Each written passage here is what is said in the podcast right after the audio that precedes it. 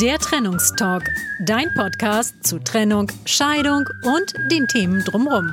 Mit Yvonne Benecke und Sven Braukmüller.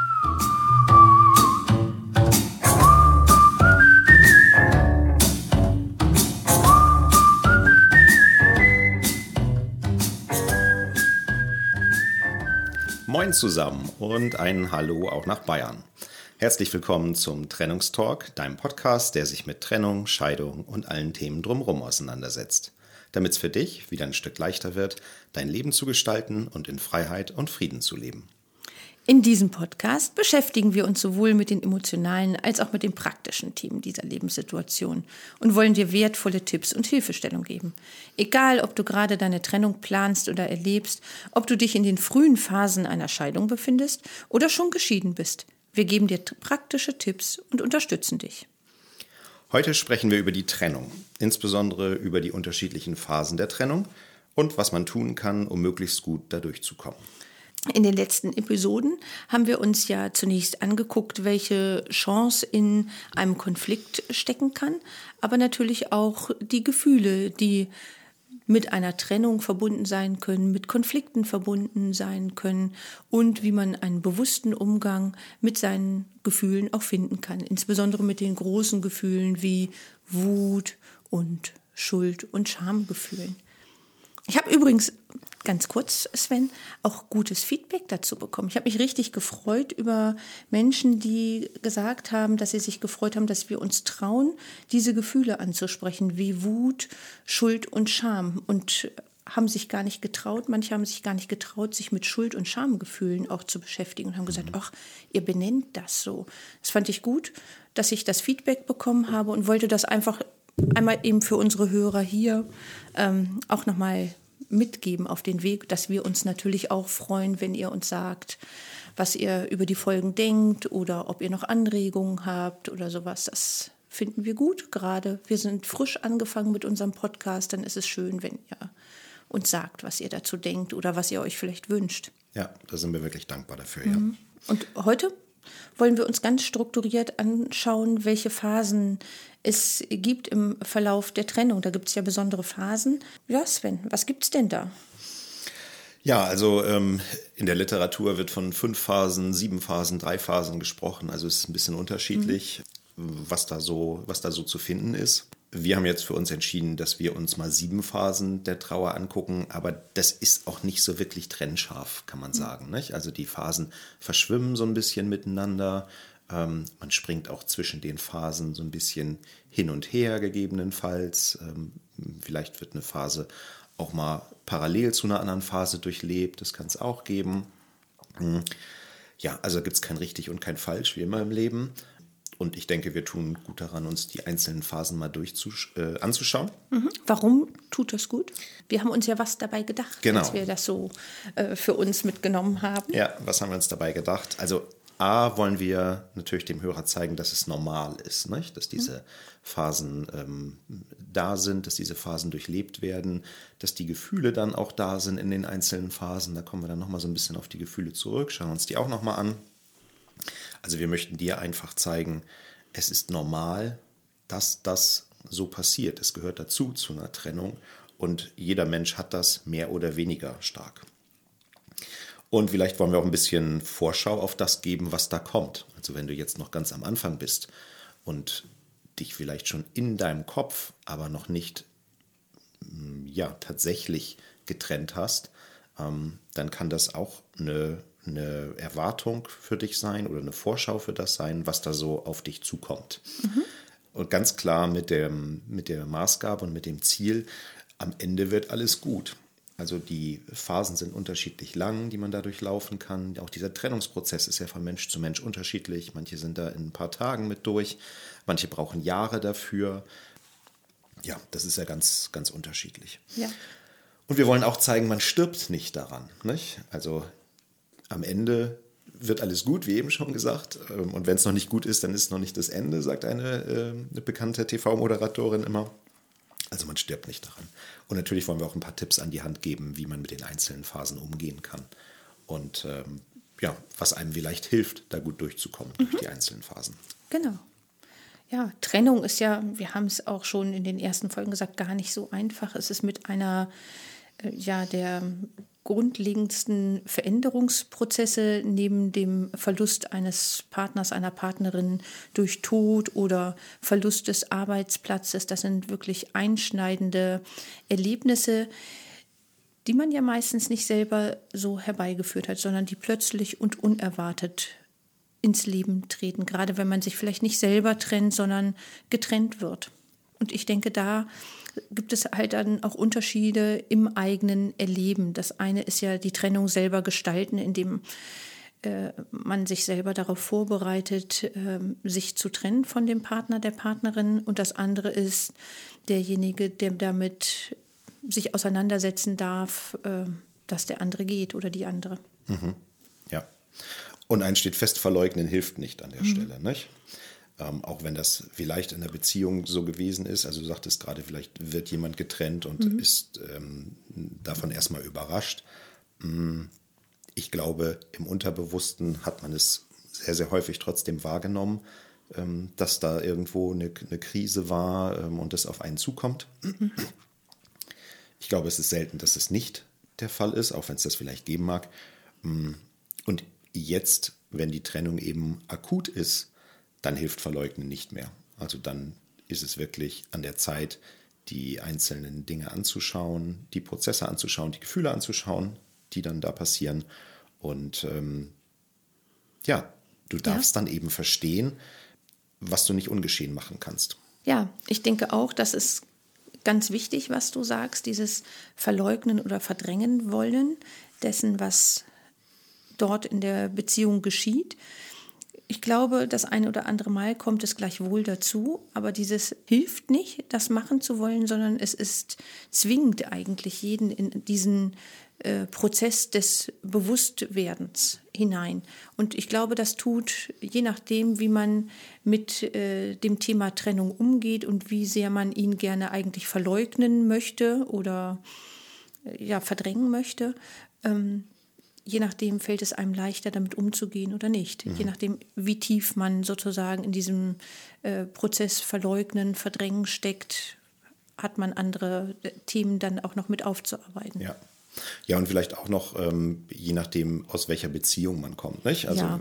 wir erleben ja auch, dass es ähm, Beziehungen gibt, äh, ja, die im Grunde heftig waren, sage ich mal, ja, wo es zu mit Gewalttätigkeiten Gewalt. kam, genau. Ja. So, und auch dort ähm, gibt es die gleichen, die gleichen Prozesse, ja. die gleichen Abläufe letztendlich. Ne? Ich glaube, dort ist es manchmal ungleich schwerer, weil gerade wenn häusliche Gewalt ähm, geschieht, und das ja sich auch über Jahre etabliert hat, hat man ja noch mal ganz andere Themen, die damit dranhängen, nämlich die Fragen von Abhängigkeit und Co-Abhängigkeit. Mhm. Und das dann auch mit zu bewältigen, gesund zu bewältigen und einen guten Umgang zu finden, um aus dieser Beziehung herauszufinden, ähm, bedarf noch mal anderer Schritte und vielleicht auch noch mal anderer Begleitung. Das vielleicht auch noch mal darf man auch noch mal bewusst machen. Ja. Es gibt da Wege raus. Das ist ganz wichtig, das zu wissen. Und das äh, ist ja auch so ein Lichtblick am Ende des Tunnels. Du sagst, es wird dann alles gut. Mhm. Es bedarf da, glaube ich, nochmal eines anderen Mutes, aus so einer Beziehung mit Gewalt herauszugehen und auch nochmal andere Schritte, um mit der eigenen Abhängigkeit, Co-Abhängigkeit, je nachdem, wo man da ist, ähm, einen guten Umgang mitzufinden. Ja, und es dürfen auch nochmal andere Fragen gestellt werden und ja. andere, andere Bereiche angeguckt werden, mhm. dann, ähm, genau. um das äh, zu sortieren. Ja, genau. aber es ist, glaube ich, auch wichtig zu sagen, auch das ist, ich will nicht sagen normal, aber es kommt doch sehr häufig vor. Mhm. Ne, häufiger, als wir uns das vorstellen können. Ich mache meinen Beruf fast 30 Jahre und es ist nicht überraschend zu sehen, in wie vielen Beziehungen Gewalt gelebt wird oder auch Suchtthemen vorhanden sind. Mhm. Und dann ist es ungleich schwerer, sozusagen da einen Umgang mit den Fragen der Trennung zu finden. Mhm. Mhm. Ja. Wollen wir uns die Phasen mal anschauen ja, nacheinander, gerne. Yvonne? Ja. Also die erste Phase ist eben der Schock. Nicht? Das ist ähm, sicherlich ganz am Anfang. Also die ja, Träume werden zur Nichte gemacht, die man ähm, hatte. Alles verändert sich von einem Tag auf den anderen, von einer Minute auf die andere. Sicherheit fehlt, Sicherheit geht verloren und ähm, ganz viele Gedanken, viel Unbekanntes, viele Ängste ploppen auf mal hoch. Man hat eben ein großes Gefühlschaos irgendwo im Kopf, nicht? Als wenn man im falschen Film sitzt, sage ich mal. Mhm, genau.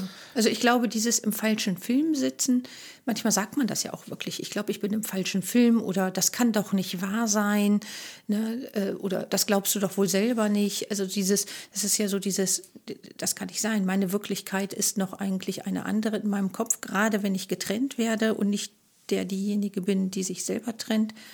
Aber interessanterweise ist es ja so, auch derjenige, der sich selber trennt, ist vielleicht erstmal euphorisch oder glücklich darüber, dass er sich diesen Schritt zugetraut hat.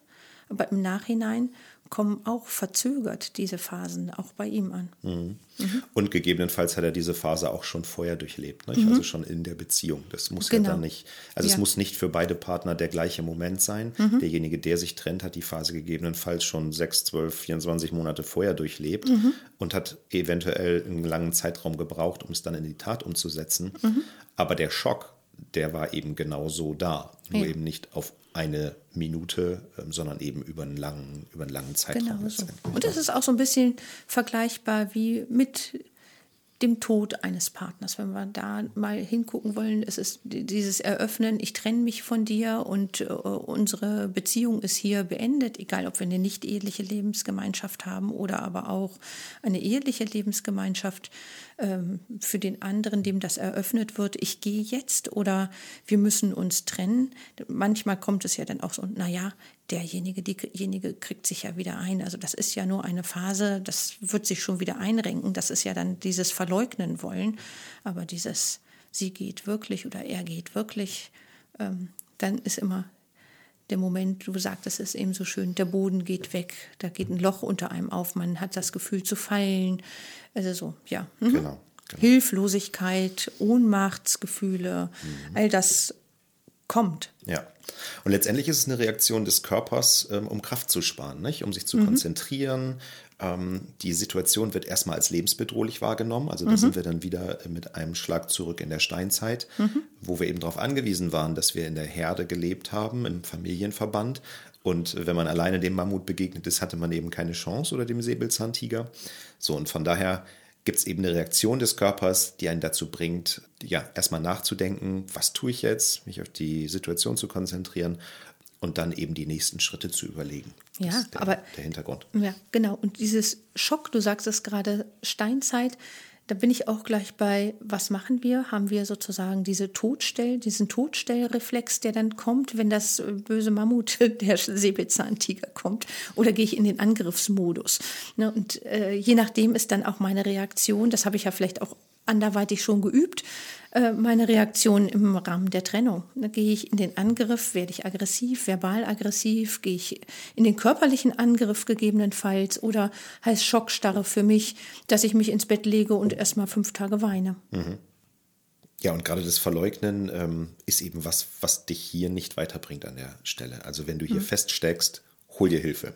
Sprich drüber, mit einem Coach oder noch besser, trink im Zweifel eine Tasse Kaffee mit deiner Oma und erzähl ihr, was da gerade passiert ist, was in dir vorgeht. Omas haben sowieso nicht nur den besten Kaffee, sondern auch ähm, die besten Ideen, äh, um damit umzugehen und sind in der Lage, ähm, damit dir erstmal drüber zu reden und dir ja, zumindest zuzuhören, wenn auch keine neuen Impulse zu geben, die vielleicht ja. an der Stelle auch noch gar nicht notwendig sind. Ja, genau. Und auch nochmal zu wissen, es ist ganz, völlig normal, wenn man diese Schockreaktion hat.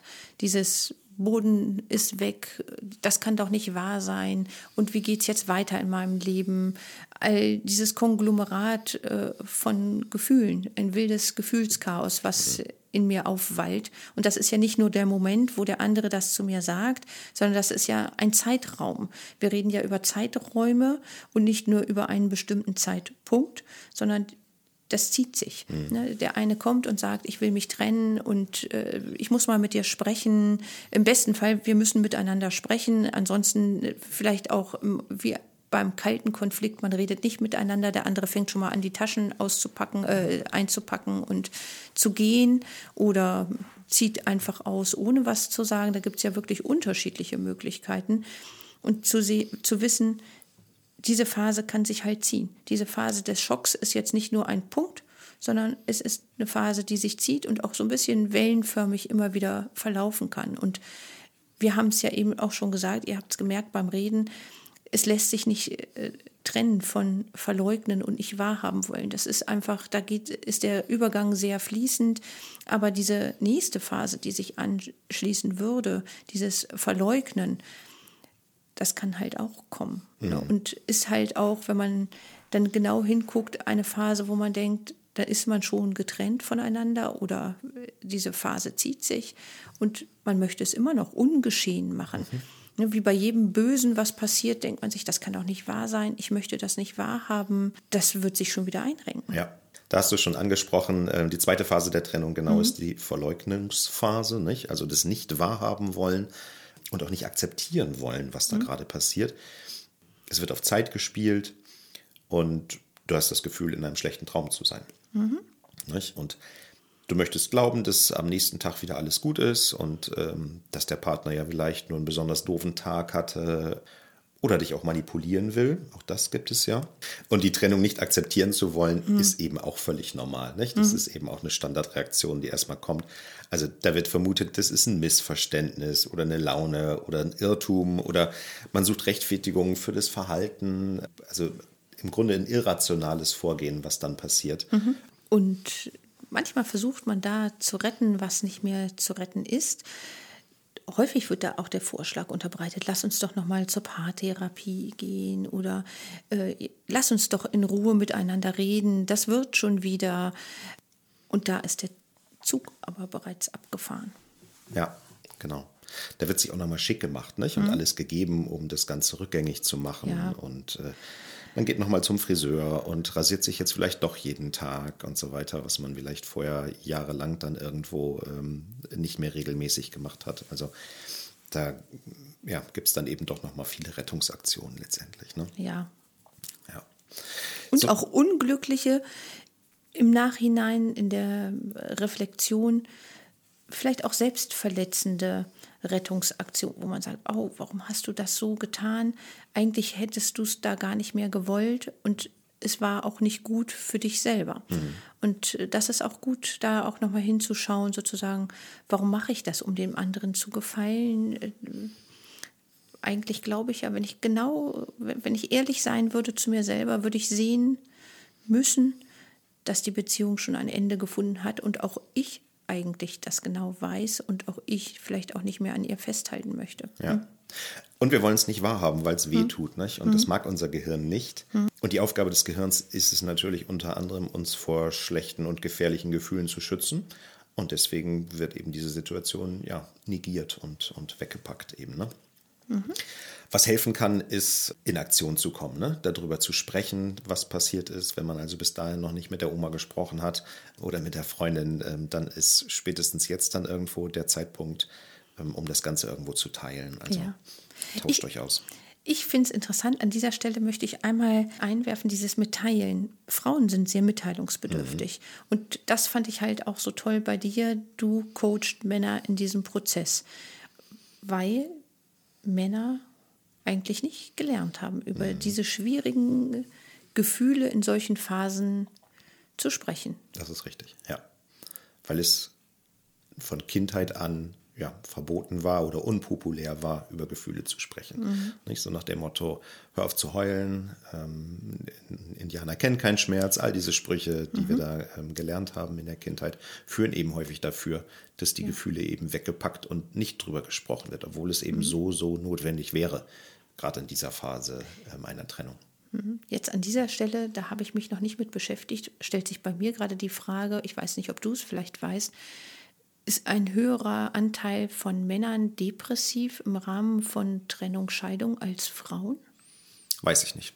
Hm, ja. Habe ich keine Statistik. Weil dazu. gerade dieses Männer weinen nicht oder Jungs weinen nicht, Jungs müssen immer stark sein, die dürfen keine Schwäche zeigen und sich mit den eigenen Gefühlen zu beschäftigen, heißt ja in unserem gesellschaftlichen Kontext, so wie wir noch erzogen werden, du bist schwach. Mhm. und dieses Schwäche zeigen, wie gehen Männer damit um? Frauen haben es da, glaube ich, einfach leichter.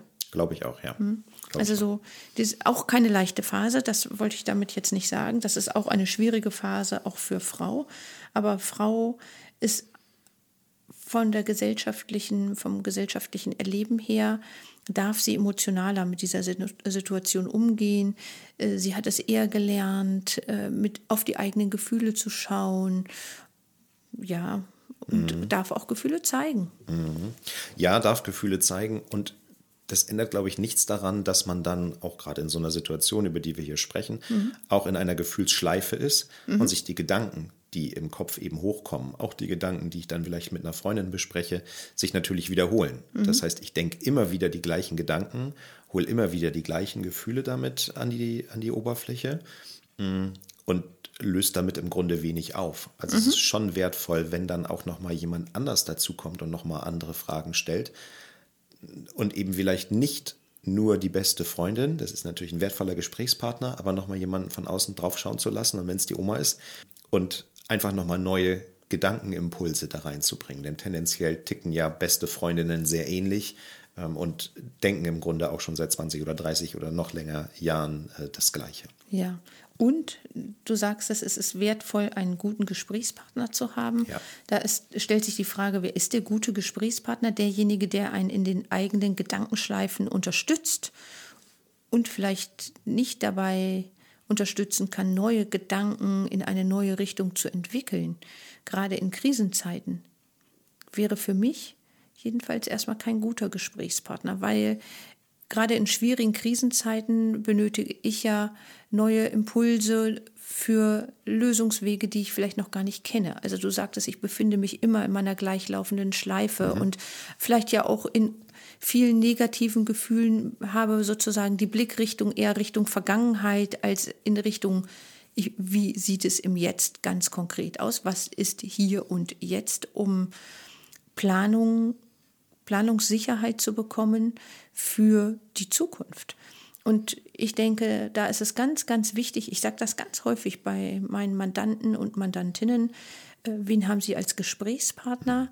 Kann der Sie tatsächlich unterstützen, neue Ideen zu entwickeln? Weil das ist wichtig. Ne? Jemand, der einen unterstützt, in den Gedankenschleifen zu bleiben, dann bleibt man da und äh, es ist wenig lösungsorientiert, so meine Erfahrung. Ja, ganz richtig. Mhm.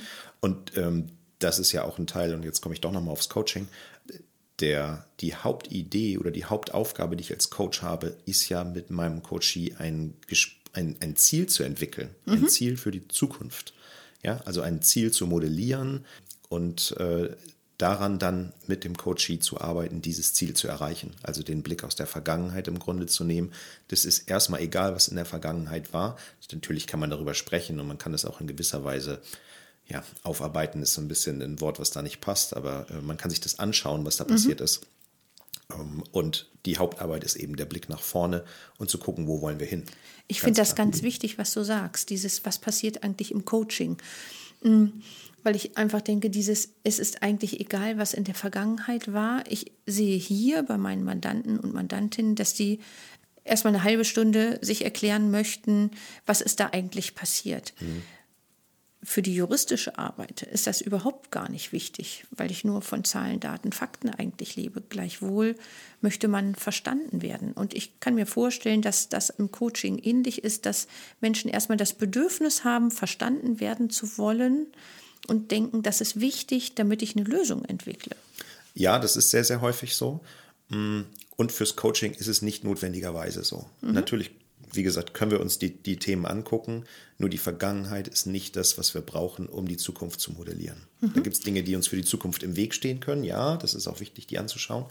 Mm, und es ist nicht das Hauptaugenmerk einfach. Genau. Also so, ich kenne es auch aus der eigenen Erfahrung, äh, eigene Lebenserfahrung, wenn man weiß, wie geht man mit schwierigen Situationen um. Aber vielleicht der ein oder andere Hörer, die eine oder andere Hörerin, der ist das noch nicht ganz klar. Mhm. Deshalb finde ich, ist das wichtig, das Thema hier gerade anzusprechen ja. Äh, und zu gucken, das ist nicht immer wichtig und auch nicht immer gut nur in die Vergangenheit sich zu fokussieren und nicht immer ist es wichtig. Es ist, glaube ich, gut und wichtig, sich einzelne Dinge ich sage dann immer noch, wo man noch so eine Fußfessel, so einen Anker hat, um das zu lösen und dann handlungsfähig in der Zukunft zu sein. Aber ich glaube, diese Idee erstmal zu hören, es ist nicht immer wichtig, sich die ganze alles aufzuarbeiten, akribisch, damit man handlungsfähig in der Zukunft ist, dann wird man ja manchmal gar nicht handlungsfähig, mhm. weil man in der Vergangenheit mit seinen Gedanken feststeckt. Und ja.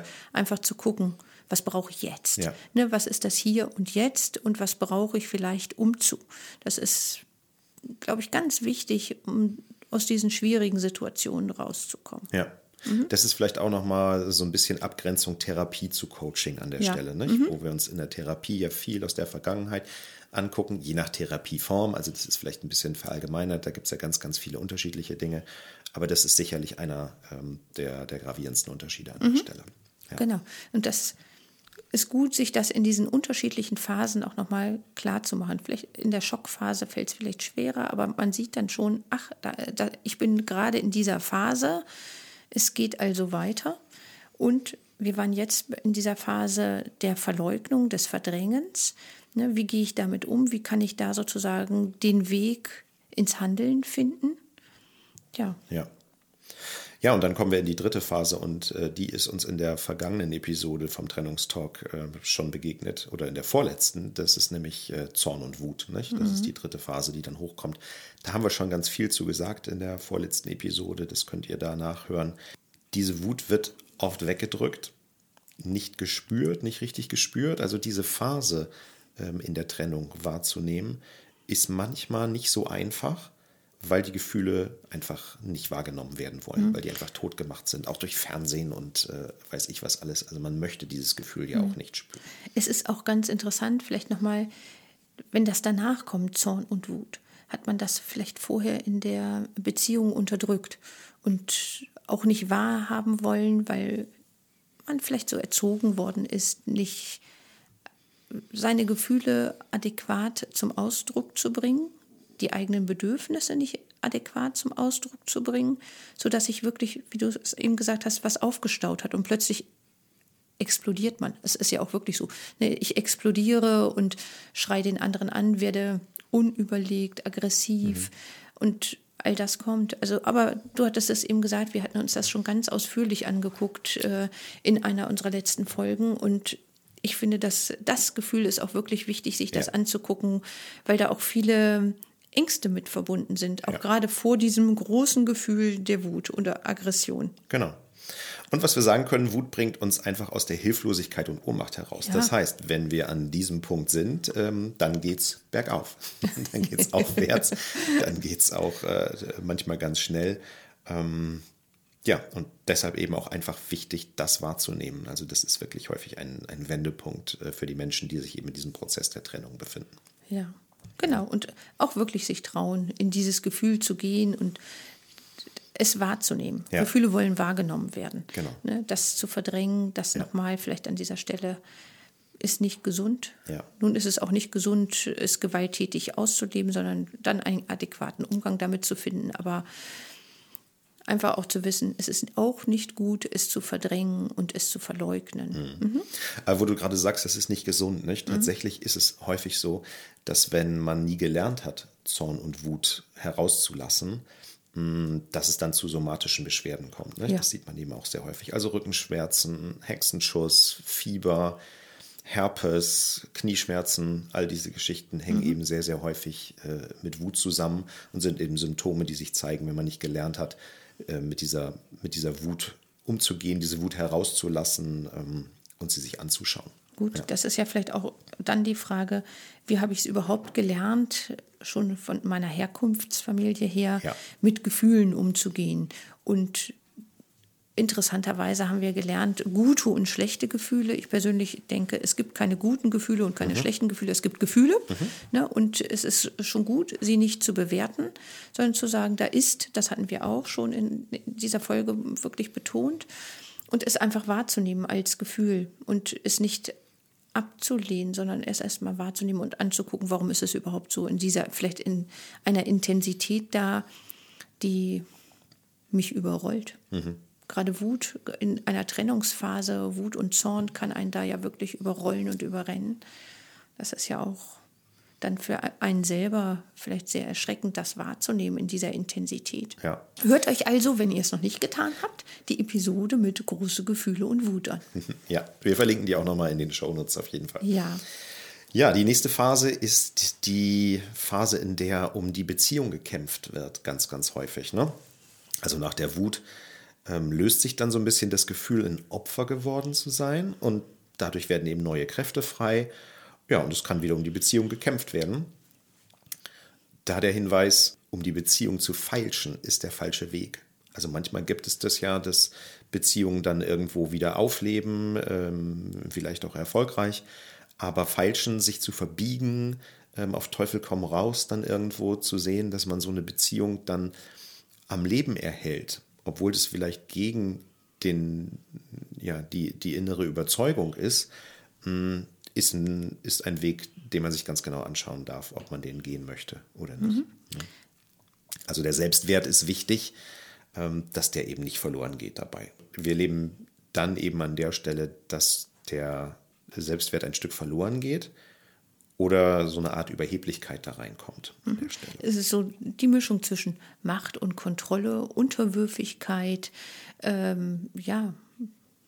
ja. Die Frage vielleicht ja auch, traue ich mich alleine den Weg zu gehen? Jetzt ist es vielleicht auch nochmal die Angst, sich zu lösen, wenn man doch wieder den Weg zurück in die Beziehung findet und äh, da etwas lebt, was dann nicht gesund für einen mhm. ist und auch äh, gegen die eigene Überzeugung dann hinterher spricht. Genau.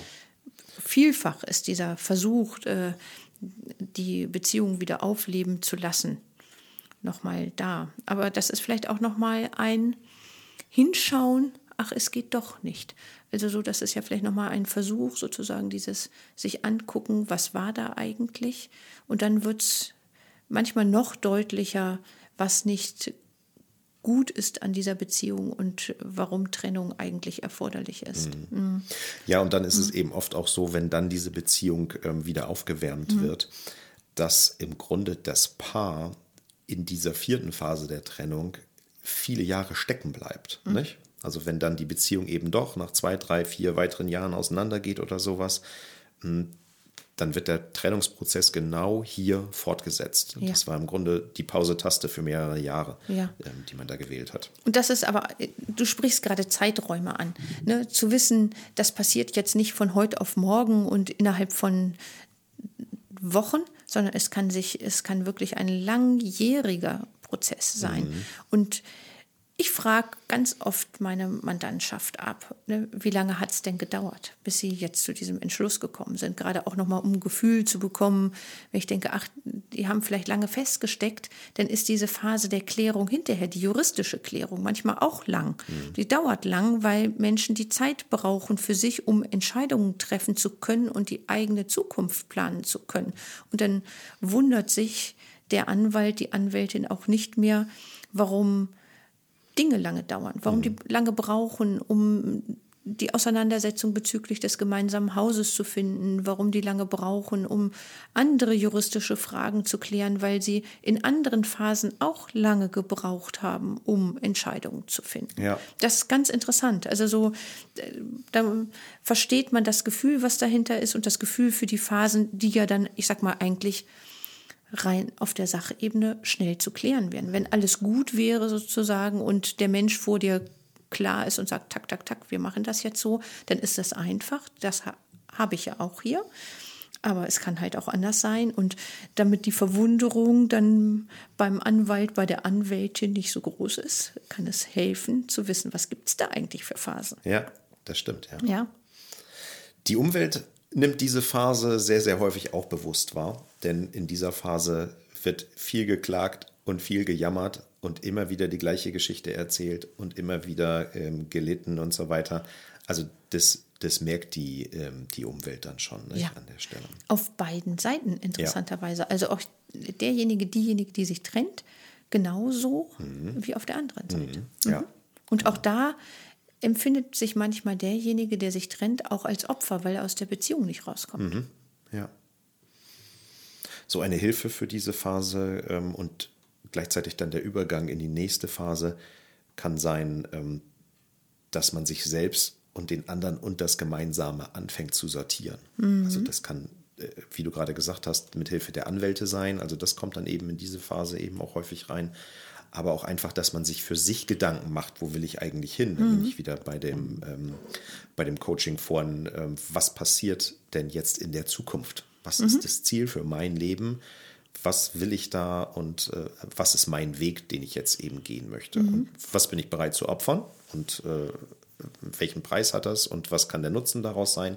Das darf man sich dann anschauen und darf sich das äh, sortieren. Also Selbstbewusstsein stärken, ähm, das ist wichtig eben in dieser Phase. Ne? Selbstbewusstsein stärken.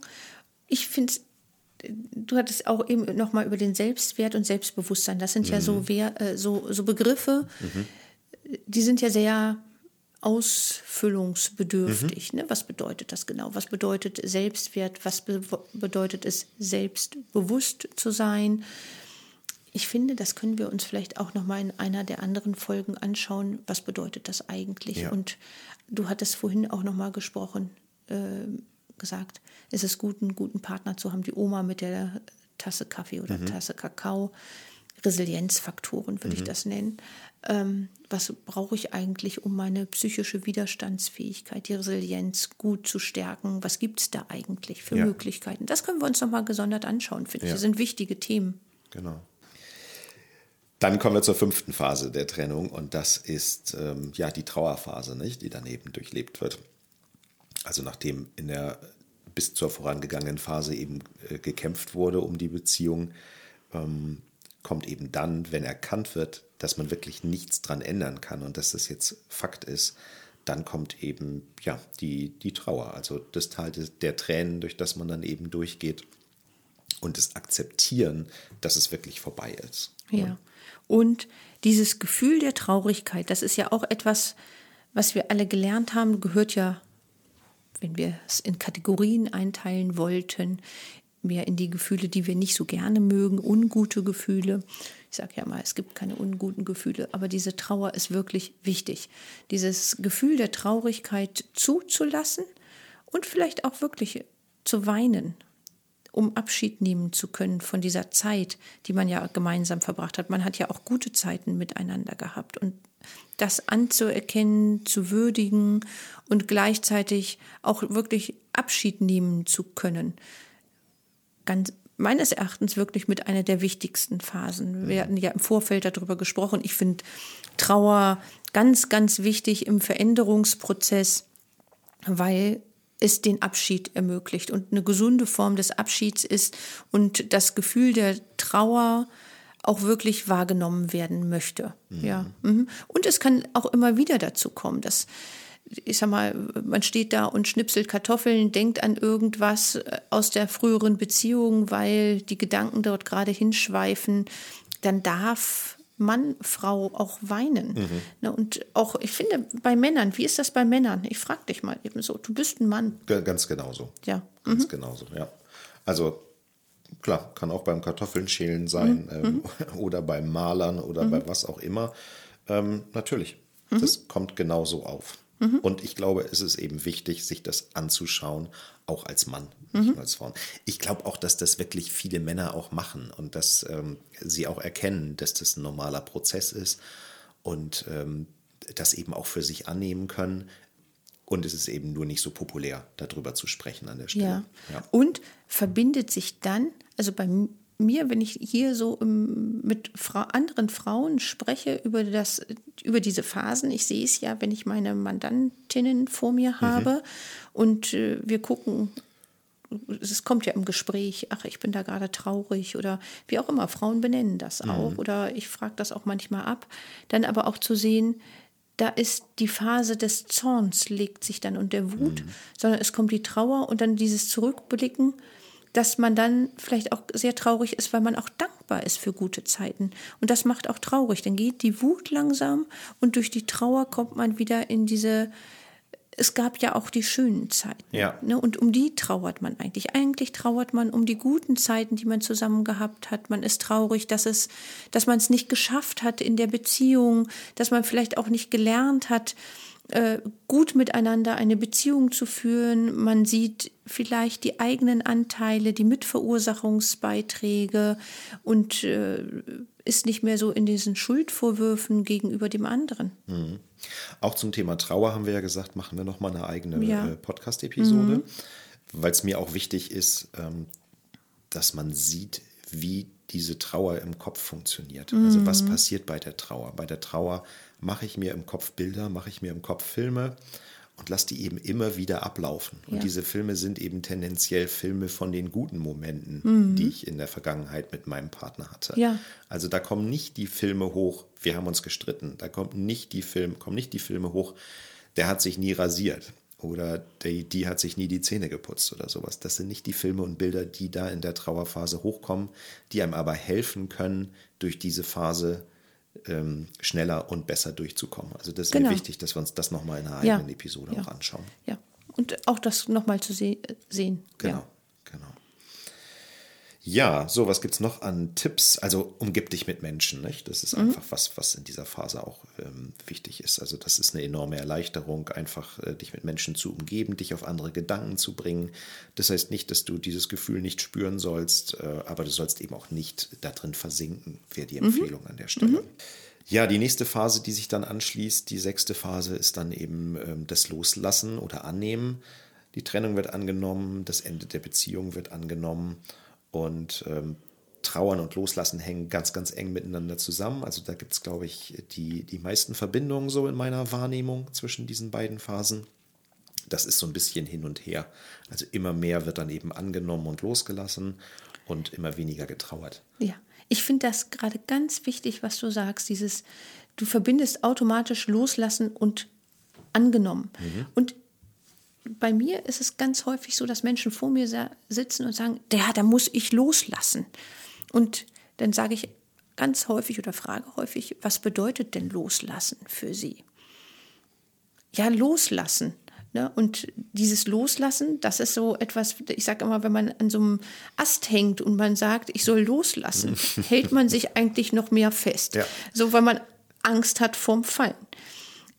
Aber das, was du gesagt hast, dieses, es bedeutet eigentlich die Annahme, die Akzeptanz der Situation, ist was ganz anderes. Ja. Und das Wort loslassen übersetze ich gerne mit Akzeptanz. Und ich finde auch, die Trauer ist ganz wichtig als Stufe oder als Vorbereitung für eine tiefe Akzeptanz äh, der Wirklichkeit, so wie sie sich dann darstellt. Und das ist einfach ganz wichtig. Und das war für mich nur noch mal wichtig, diese Worte noch mal ganz sauber sich anzugucken. Was bedeutet loslassen? Was kann es bedeuten? Was ma macht das mit mir, mit meinem Kopf? Was für ein Film kommt eigentlich, wenn ich dieses Wort loslassen? Und ganz häufig aus dem Freundeskreis, du musst loslassen. Ja, was muss ich denn loslassen? Also, ich, also eigentlich auch, auch Ratschläge können manchmal Schläge sein. Und das Immer. ja, ist nicht einfach und nicht immer bekommt man dann in dieser Situation äh, ein gutes Gefühl für, was bedeutet das eigentlich ganz konkret jetzt für mich und bedeutet Loslassen für mich Akzeptanz der Situation. Vielleicht mag der eine oder andere Hörer, die Hörerin da hineinspüren für sich und mal gucken, was bedeutet das eigentlich für mich? Was, wie übersetze ich Loslassen für mich? Wenn ich zurückgucke in meine Lebenssituationen, und ich möchte etwas verändern, eine alte Situation verändern, loslassen, verlassen. Was bedeutet das für mich? Das heißt, ich akzeptiere etwas. Meistens ist das ja mit Unzufriedenheit verbunden, mit Traurigkeit, weil ich da etwas ändern möchte, mit Ängsten, Situ äh, Ängsten Zweifeln. Und dann kommt die Akzeptanz. Ja. Da bin ich dann wieder so ein bisschen bei dem Gefühle anschauen, nicht? Ja, ich, genau. Das ist ja auch ein Gefühl. Ich, wenn es vorbeikommt, Ja. ähm, schaue ich es an. Ja. Ich nehme es an. Es ist auch wichtig zu sehen, dieses Gefühl ist in mir. Dieses Gefühl gehört zu mir. Das gehört dahin. Ich darf es anschauen. Es ist nicht ohne Grund da. Es gibt einen Grund, warum dieses Gefühl genau jetzt an dieser Stelle auftaucht. Und ich darf es anschauen und darf es interpretieren und dann darf ich es auch gehen lassen, wenn es dann äh, angeschaut wurde. Ja. Also dagegen zu kämpfen, bringt nichts nach meiner Erfahrung. Wir dürfen es anschauen und wir dürfen es annehmen und dann ist es auch gut. Und meine Erfahrung ist auch, wenn man sich nicht gut damit auseinandersetzt, es kommt ja wieder. Es taucht, ploppt immer wieder auf, bis es wirklich angeschaut wird. Und wenn ich es nicht anschaue und wegsperren möchte, passiert nichts Gutes. Genau, dann gibt es Ja. die körperlichen Folgen vielleicht Ja. oder dann ploppt es eben Oder Jahre später eine noch hoch. Depression kann sich entwickeln. All das. Genau. Es bleibt unbearbeitet. Ja. Gut, was diese Phase auch auszeichnet, ist, dass so langsam die Vorstellung mal wieder aufkeimt, ähm, wieder glücklich werden zu können, nicht? oder einen neuen Partner zu finden. So langsam verschwindet die Ex, der Ex aus den Erinnerungen. Die, die Erinnerungen werden eben immer weniger an die gemeinsame Zeit und die Trennung wird akzeptiert. Ja, und diese Hoffnung auf einen Neubeginn ist eben vom Tisch dann irgendwann. Und äh, dann ist die wichtige Frage, was möchte ich jetzt? Das ist dann die Frage, die man sich, über die man sich Gedanken machen darf an der Stelle. Was möchte ich jetzt mit meinem Leben anfangen? Wo möchte ich hin? Wie darf eine neue Partnerschaft aussehen? Suche ich mir den Partner, der genauso ist wie der Partner, den ich vorher hatte? Oder mache ich mal was anderes? Probiere ich vielleicht auch mal mich zu verändern und äh, versuche mal dadurch dann irgendwo neue Menschen äh, anzuziehen? Ist auch eine interessante Fragestellung dann. Ja, und auch ganz wichtig, aber auch so gerade dieses, die Neugestaltung des nächsten Lebensabschnittes. Ganz wichtig, sich das auch ganz bewusst zu sagen. Ich darf mein Leben neu gestalten. Gerade wenn ich getrennt werde und mich durch diese Phasen des Wuts, des Zorns, der Trauer begeben habe und jetzt langsam lerne, die Situation für mich anzuerkennen und zu akzeptieren und zu denken, da ist noch ein Leben danach. Ne, Du hast vorhin zu Beginn unserer jetzigen Sendung gesagt, man stirbt nicht davon. Nein, man stirbt nicht davon, aber auch so dieses, ich darf neu gestalten.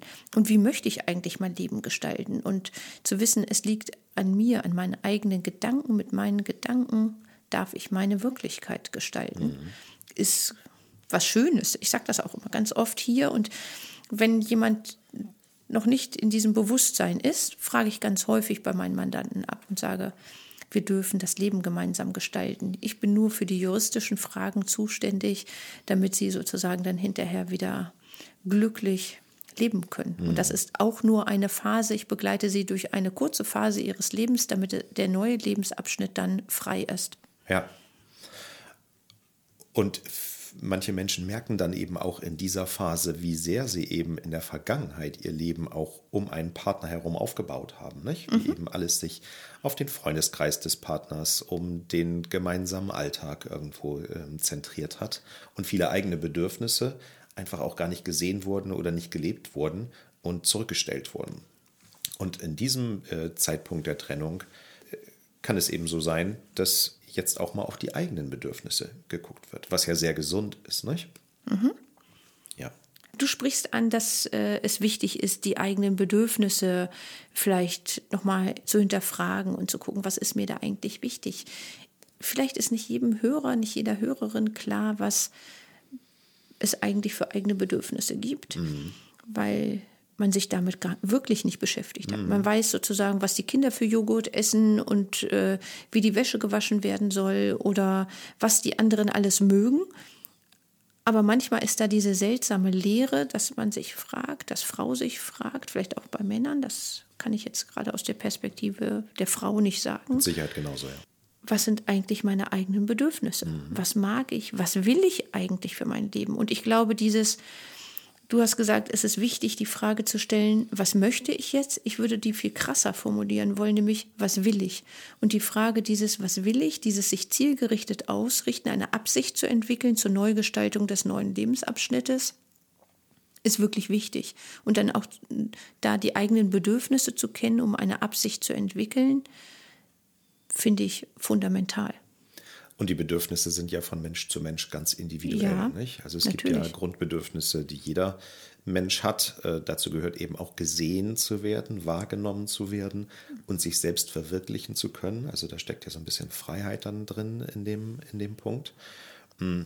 Und gerade diese beiden äh, Bedürfnisse sind dann ja eben oft in den Partnerschaften kurz vor der Trennung, in denen es vielleicht schon seit Jahren kriselt, ganz, ganz oft eben nicht erfüllt Ja. an der Stelle. Ich denke mal, dieses Thema rund um die Bedürfnisse, das ist so ein großes Thema, was ich auch ganz wichtig finde. Ja. Da wollen wir beide auch noch mal eine eigene Folge zu machen, Ja. damit wir uns einfach angucken, was gibt es eigentlich für Bedürfnisse, wie kann man die ausfüllen, einfach um euch als äh, Hörer, Hörerinnen nochmal die Möglichkeit zu geben, das Thema auch nochmal vertiefter anzuschauen, mhm. ohne ganze Bücher lesen zu mhm. müssen. Ich könnte da eine ganze Latte von Büchern empfehlen, die es da gut zu gibt. Ja. Mhm. Mache ich dann, wenn wir bei der Folge sind. Also in dieser Phase der Trennung ist es ja im Grunde ein, ein Geschenk, ähm, dass du dir alles das nochmal wirklich anschauen darfst, nicht? Mhm. dass du genau hinschauen kannst, wo bist du jetzt mit deinem Leben, wo willst du hin, bist auf dich allein gestellt, hast jetzt alle Möglichkeiten, dein Leben zu gestalten, dein Leben ganz, ganz neu aufzubauen und äh, vielleicht auch was Neues zu lernen, ähm, vielleicht auch irgendwo, äh, weiß ich, einen VHS-Kurs mal zu besuchen und ein neues Hobby zu beginnen und eben deine Wünsche auszudrücken und äh, ja, zu erkennen, was dir wichtig ist und äh, deine eigenen Bedürfnisse eben vielleicht auch zum ersten Mal kennenzulernen und dann eben auch zu leben. Also eine ganz, ganz wertvolle Phase in der Trennung. Ja, und die siebte Phase, das ist dann eben die Neuorientierung. Nicht? Das heißt, man beginnt dann eben sich wieder lebendig zu fühlen und hat auch Lust, was Neues zu machen und äh, seine Bedürfnisse zu erfüllen, die, die Kurse, über die wir gerade gesprochen haben, vielleicht zu machen, neue Rahmenbedingungen zu schaffen fürs Leben und die dann eben auch äh, mit Inhalten zu füllen. Man fühlt sich dann im Grunde wieder so ein bisschen heile. Nicht? Also der Prozess ist dann abgeschlossen, vielleicht kommt da zwischendurch nochmal dann so ein Blick zurück in die Vergangenheit und vielleicht tut es auch nochmal ein bisschen weh, das ist dann auch in Ordnung. Und ähm, ja, das, es schmerzt eben nicht mehr. Mhm. Das, was du sagst, dieses Angekommensein in der neuen Lebensphase. Vielleicht noch einmal in Kürze.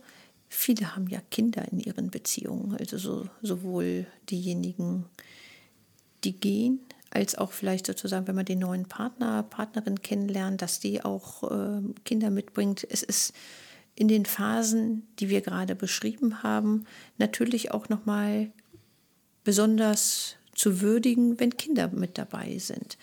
Weil ich glaube, dann derjenige, diejenige, der Vater, die Mutter natürlich auch immer emotional mit den Kindern verbunden sind und auch nochmal besonders auf die Bedürfnisse der Kinder schauen. Und es ist vielfach sehr viel schwieriger, die eigenen Bedürfnisse, die eigenen Wünsche leben zu wollen, wenn die Kinder noch mit dabei sind. Ich würde sagen, das schauen wir uns heute in der Tiefe nicht mit an. Wäre jetzt so meine, meine Idee, weil wir sonst in jeglichen zeitlichen Rahmen mhm. springen. Und das ist, wie wir auch im Vorfeld schon gesagt haben, ja unabhängig von diesen Phasen der Trennung. Es ist mir nur wichtig zu betonen, dass wenn Kinder dabei sind, äh, dass natürlich an der einen oder anderen Stelle sehr viel ja, intensiver gelebt wird und auch natürlich auch ja, einer äh, besonderen Achtsamkeit im Umgang mit den Kindern bedarf, mit den Umgang, im Umgang mit sich selber bedarf, mit dem anderen Partner, weil dann Kommunikation eigentlich anders gelebt werden ja. muss nochmal. Ja. ja. Mhm. Und was mir auch wichtig ist, die Kinder sind nicht der Gesprächspartner in diesen Phasen. Mhm. Also wenn wir darüber gesprochen haben, sprich mit Oma darüber oder sprich mit einer Freundin, einem Freund darüber ähm, oder mit einem Coach, ähm, dann sind das, denke ich, wirklich die Menschen, die man sich aussuchen äh, darf dafür. Und auf keinen Fall sind die eigenen Kinder als Ansprechpartner, als Diskussionspartner in dieser äh, Phase hier geeignet. Also insbesondere, wenn mhm. die Kinder noch klein sind, ähm, die werden einfach überfordert ja. mit diesen Themen. Nicht? Genau. Die haben da nichts zu suchen an dieser Stelle. Das ist nicht deren Rolle. Ähm, das dürfen eben andere Menschen dann machen. Genau. Ja. Also so, ich denke auch, aber vielleicht schauen wir uns das an, wenn wir uns Umgangsrecht, ja. Sorgerecht, auch nochmal die eigenen Bedürfnisse, mhm. wird das auch immer wieder kommen, dass wir uns äh, genau diese Verquickung auch anschauen. Ja. ja? Genau. Genau, gut. Ja, dann sind wir, glaube ich, am Ende dieser Mammutfolge ja, angelangt. Ja. Äh, ich bin immer wieder erstaunt, ich sage es mal ganz ehrlich, ja. wir, wir, planen das ja eben einmal so für unsere Hörer. Wir planen ja, was wir äh, so mit reinbringen wollen und denke mal, ach ja, es ist dann ein echtes Gespräch, was sich zwischen Sven und mir mhm. dann entwickelt und es macht einfach Freude, das auch die Gedanken damit zu entwickeln. Ja, mhm. das stimmt, absolut, ja. Ja, ja und wir hoffen, äh, dass auch dir als Hörer ähm, das Freude macht und dass du mit unseren Inhalten hier was anfangen kannst. Wir danken dir einmal mehr fürs Zuhören und für deine Zeit und äh, freuen uns auf deine E-Mail mit Fragen, Wünschen, Anregungen an info@trennungstalk.de und abonniere gerne auch unseren Newsletter auf unserer Website trennungstalk.de Den Link dazu findest du in den Show Notes. Und in zwei Wochen gibt es eine neue Folge mit uns. Und bis dahin, alles Gute. Alles Gute, wir freuen uns. Tschüss. Tschüss. Das war der Trennungstalk, dein Podcast zu Trennung, Scheidung und den Themen drumrum. Mit Yvonne Benecke und Sven Brautmüller. Alle weiteren Infos findest du auf trennungstalk.de.